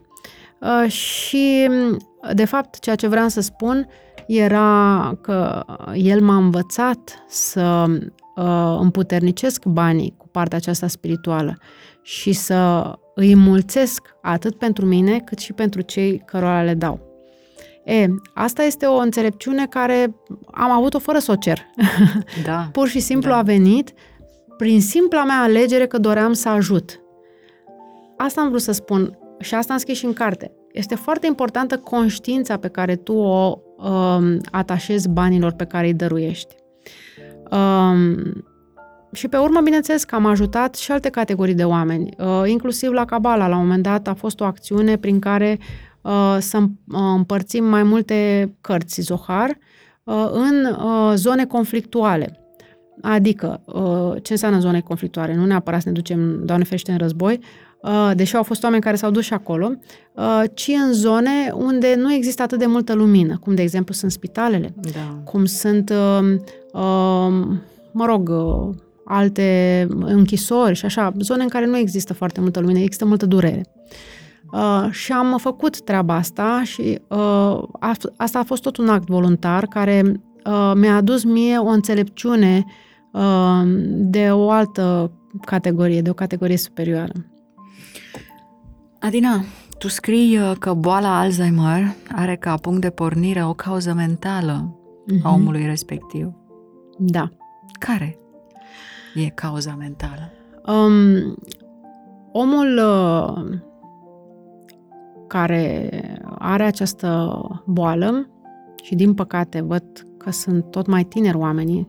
Noi eram obișnuiți ca să aibă oameni peste 80 de ani, să spunem. Mm-hmm. Am avut client cu la 50 de ani a fost declarat cu Alzheimer, din păcate. Um, ex- por- totul pornește din această neacceptare a noastră asupra prezentului, adică asupra ce ni se întâmplă în viață. Luăm totul prea în tragic. Mm-hmm. Și atunci ne consumăm acele, acei neuroni, cum se spune, și nu mai au capacitatea să se regenereze. Uh, începem să uităm că de fapt asta se întâmplă la Alzheimer uh, progresiv și uh, de fapt noi ne facem ca un scut de protecție prin care nu mai dorim să ne aducem aminte anumite aspecte. La nivel spiritual, de fapt, se produce, uh, cum spunem noi, uh, se taie lumina, adică nu mai ai conexiunea divină. Tu refuzi să crezi că mai există Dumnezeu care să te ajute, Uh, și atunci uh, în ego-ul tău îți consumi propriile resurse până când se termină. Cunosc oameni care au trăit cu Alzheimer și 20 de ani. Uh, foarte greu pentru familie. La un moment dat l-au dus la un azil. Dar cunosc și oameni care s-au au murit foarte repede de Alzheimer. Ceea ce se întâmplă, din păcate, acum oameni tot mai tineri da. sunt diagnosticați în felul acesta, pentru că acest burnout care nu este tratat la timp poate duce în Alzheimer, pentru că tu te zbazi, te zbazi la nesfârșit, îți arzi creierul, cum spunem îți noi. moare neuronul. Exact. Și nu reușești să îți dai seama că, de fapt, totul în viață se produce numai în conexiune divină, în flow-ul acela de care vorbeam. Nu tu te zbazi singur. Um, există chiar o rugăciune în uh, ortodoxie care spune, Doamne, eu sunt mic, nu știu de mic, ajută-mă. Așa, o rugăciune simplă. Da. Sau chiar înge îngerașul meu, că vorba aia o, am învățat-o toți o când am fost chiar mic. Cu toții. Exact asta exprimă. Doamne, eu sunt atât de mic încât ajută-mă ca să pridesc, ca să zic așa. Adina, care este puterea ta? Um, Adevărata ta putere. Puterea credinței, cred că e cea mai importantă. Dincolo de tot ceea ce se întâmplă în viață, această putere a credinței m-a menținut pe linia de plutire și asta le spun și clienților care îmi vin uh, la cabinet, uh, indiferent în ce credeți, că o numiți uh, creator, Dumnezeu, univers, ce vreți voi, dar această uh, înțelegerea faptului că există ceva deasupra noastră care ne ajută, ne guvernează și suntem de fapt unul și același și în momentul în care noi ne unim, exprimăm voia divină, că vorbeam de voia divină, exact uh, asta cred eu că este puterea. Învățătura cea mai de preț. Care crezi tu că este? Această putere a credinței Um, în orice uh, curent, religie, sistem pe care l-am studiat de-a lungul a 30 de ani, um, totul se reduce la, la acest aspect. Într-un fel sau altul, fiecare îl numește altfel, dar uh, în final despre asta este vorba. Îți mai este teamă că dacă îți vei arăta strălucirea, ceilalți s-ar putea să te dezaprobe, s-ar putea să te trădeze, să te părăsească.